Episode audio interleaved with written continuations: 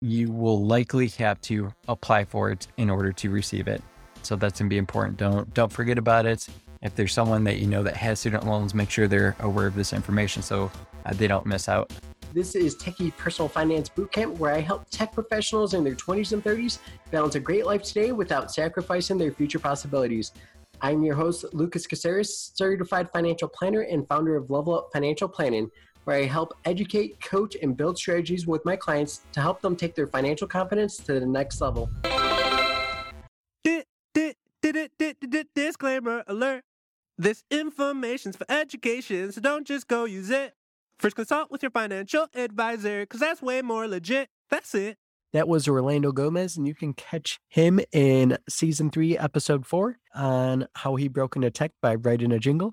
Thank you for joining Techie Personal Finance Bootcamp. I'm here today with a huge new announcement for student loan forgiveness. And it was announced on August 24th, 2022. I'm actually recording this that night at 9.52 p.m. Mountain Standard Time. And uh, the reason why I didn't bust this out earlier is, uh, yes, a little bit busy during the day, but also I was waiting and hoping that we'd get more clarity on uh, some of the questions I have to make sure I'm able to help my clients strategize and understand whether or not they're going to be eligible for debt forgiveness. So that's the huge news. The forgiveness was announced. We'll talk through the details. We'll talk through what questions remain. Another big kind of news, which most people were expecting at this point, was there is going to be some final forbearance through December 31st. Uh, we're a week away from student loan payments starting back up. And it's nice to know that, well, there's going to be one last final breathing room headed into the end of the year and starting the new year 2023 the income based forgiveness is definitely the, the huge news, and we'll dive into that in more details. And there's a third kind of piece of the news that was pretty important for a lot of people too. There's new payment options that will be available once student loan payments do start in 2023. So the forbearance is going to be pretty self explanatory. I'm not going to dig into that anymore, but there's just a ton of questions regarding the student loan forgiveness. And the first obvious one is well, how much is student loan forgiveness going to be? And it does depend uh, it is $20,000 if you were a Pell Grant recipient. And if Pell Grant is the, if that's the first time you've ever heard those terms, you most likely were not eligible for it. It's for low income families, for children that are going to be going to college, or even adults that maybe have low income and they want to further their career opportunities. So they went to college and received Pell Grant. So it was based on income. Uh, you had to have really, really low income in order to qualify. So if you think that you may have, you might want to dig into your record, see if that's something that you did receive, because it could be beneficial. If you were not a Pell Grant recipient, like most people weren't, you are eligible for up to $10,000 for all other student loan borrowers, basically, as long as you meet the income limits. So, what are those income limits? The income limit is 125,000. And sometimes, if you've already heard some of this news already, uh, that might be what you think it's 125,000 whether you're individual or married. That is not the case. It actually doubles if you married filing jointly for your tax returns. So the income limit is 125,000 for individuals and 250,000 for married filing jointly and also for head of households. How are they going to confirm this income? That's the big question mark that has not been answered. It's not clear yet whether you're going to look at 2021 income that's already available by looking at tax returns and things like that could it be 2022? If so, I know I have a handful of clients that are right on the bubble of those income limits. And so I'm going to be having conversations with them as far as, well, once we do know whether or not it's 2022 income or 2021, there might be actions that they need to take because uh, they might be on the bubble if it's 2022 a few kind of ideas as if you're listening to this and you're like, holy smokes, I might be on the bubble too for 2022. Well, 2022 is not done yet. So there might be ways to maneuver your income a little bit from a tax strategy standpoint, which most likely is going to be impacting the numbers that they looked at.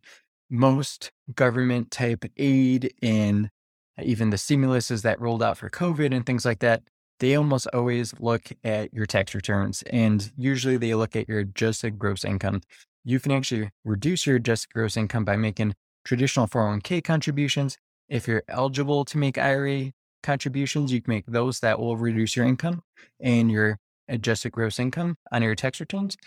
HSA contributions, if you're eligible to make HSA contributions, will help you reduce your income as well.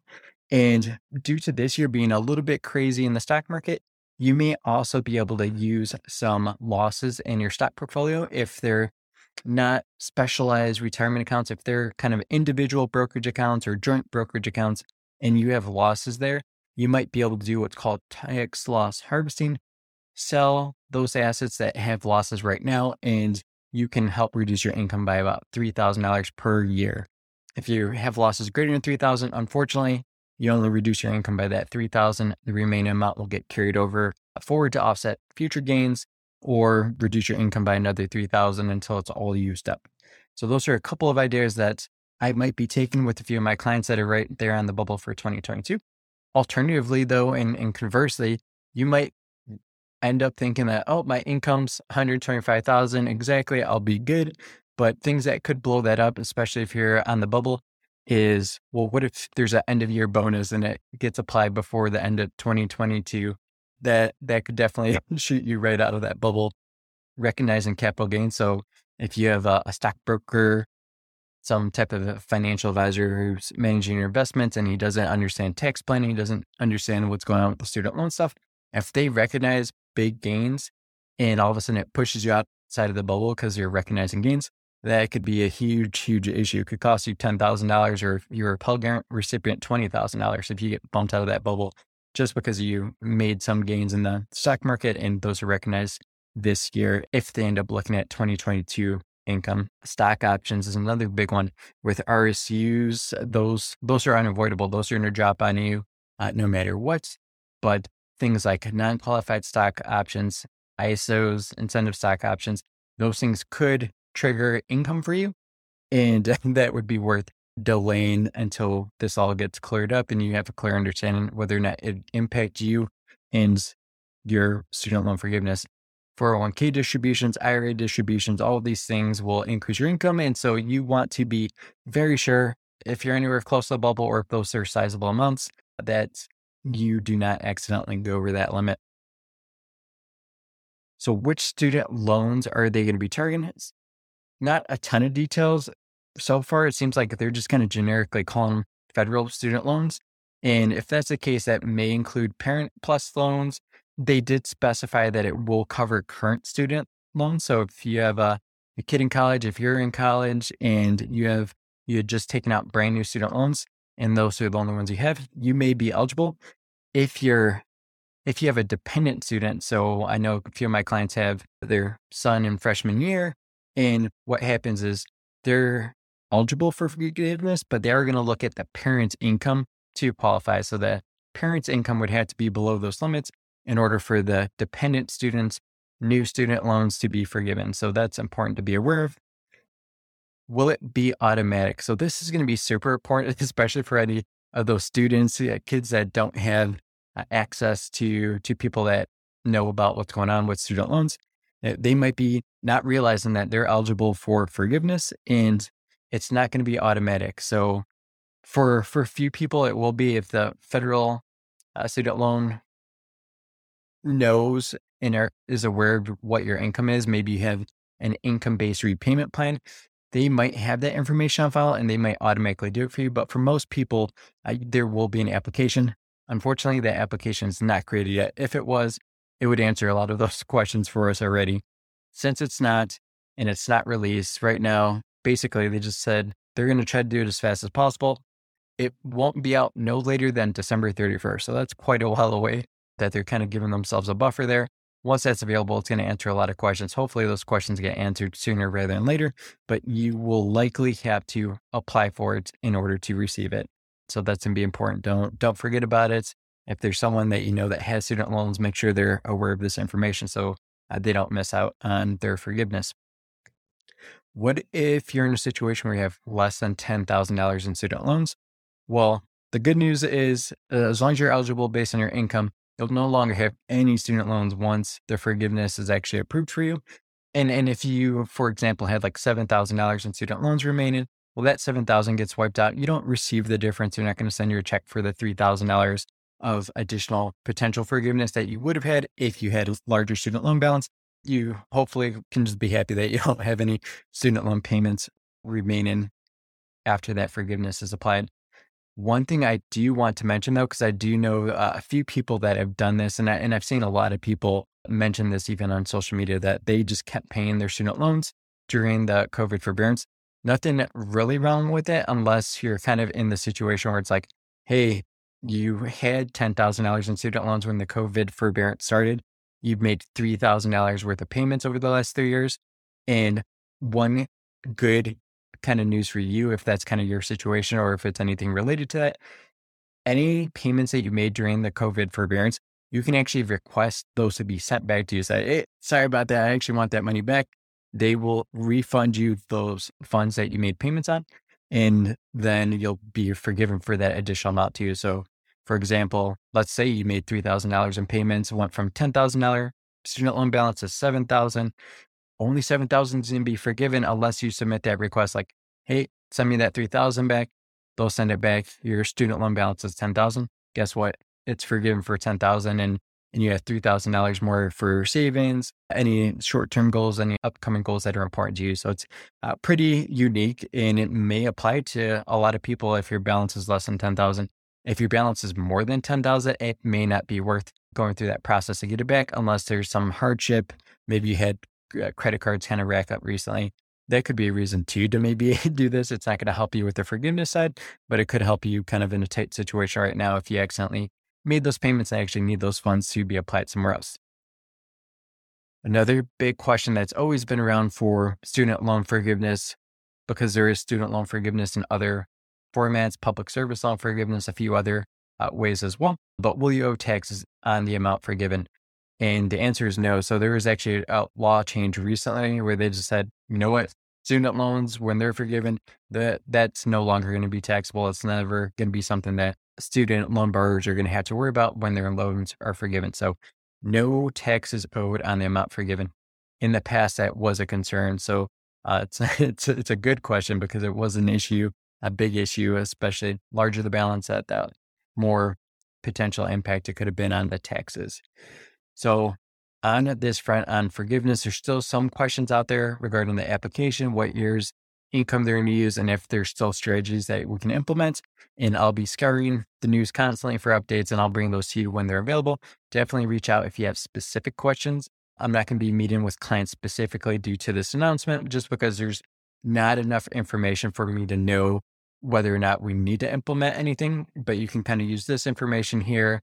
I'll also put this in print form if you just kind of need to read it and reference it in the future to see kind of what the current situation is. And as soon as there's something actionable, we will definitely be jumping on calls and, and doing those things urgently to make sure that uh, you're kind of in position. But for most people, you're either in or out. It's just really the bubble people that are going to be concerned with having to act quickly if they're going to use that 2022 income. So the third thing uh, could be important. Again, maybe not to listeners of this podcast, because if you're in tech, you're probably more concerned with the the income eligibility portion, but there is an important change as well that they announced regarding new payment options. There's going to be new income based repayment options. And what this means is they're actually decreasing the portion of your discretionary income that's going to be used to calculate your monthly payments. That's going to help make sure that there's not a absurdly high burden of the student loans for just regular people, people that have lower income and maybe just for whatever reason it is, their income's not going to be able to support their student loans, but they also need to be able to support family and stuff like that. So that's this calculation is going to help that. It's actually decreasing, which actually is beneficial for you. And actually, from that, they're going to make it even better. They're going to use that lower discretionary income than what it was previously. And from that, they're going to decrease the amount of the discretionary income that's going to be used and expected to make student loan payments. So it used to be 10% for all the, the current income based repayment plans. And that's actually going to drop to 5%. So basically, that's going to be in half. But with the discretionary income decrease, and it's actually going to be less than half than what anyone on those income based plans are used to. So that's nice. If if you still have remaining balances after forgiveness and your income's not going to be able to, to help support those payments, this is going to step in and it's actually make your payments a little bit less than half than what they used to be when you were making student loan payments in the past. Another crazy but awesome thing that is featured in this new payment option is interest will no longer accrue if your payment doesn't cover the normal interest. So this is to say, hey, if there's $200 that accrues monthly in interest, but your minimum payment that's required based on this new calculation is only $100. Well, if the interest is $200 and you only are able to make a $100 payment, what has happened in the past is your loan balance would go up by $100 and then interest would be applied to that $100 plus your original loan. And these things would balloon. And that's why you've heard stories about people that made $30,000 student loan payments on a $30,000 initial balance, but now they owe 72,000. Like those, those numbers don't ever seem like they would make sense, but that's all because of what happens with interest compounding on itself and building up when your payments are not able to cover the interest plus the principal. And so that no longer is going to happen. This is no longer going to be a rolling away snowball for people. And another kind of aspect too that might benefit some people is there's a new shorter forgiveness timeframe for initial student loan balances. So uh, you may not have been aware, but for people making certain income based repayments, there was forgiveness after 20 years of payments. This new option is going to be if your student loan balance when you first received all your student loans was $12,000 or less. Now, if you make these income based repayments for 10 years, then the remaining amount, so let's say it has to be 12,000 or less. So if in this instance you had a $10,000 student loan and for 10 years you make $3,000 worth of payments just because that's all you can afford with all the situations and stuff that comes up, there would be a $7,000 balance remaining and that would be forgiven after 10 years. So it's still still another way of forgiveness and that is specific to balances under 12,000.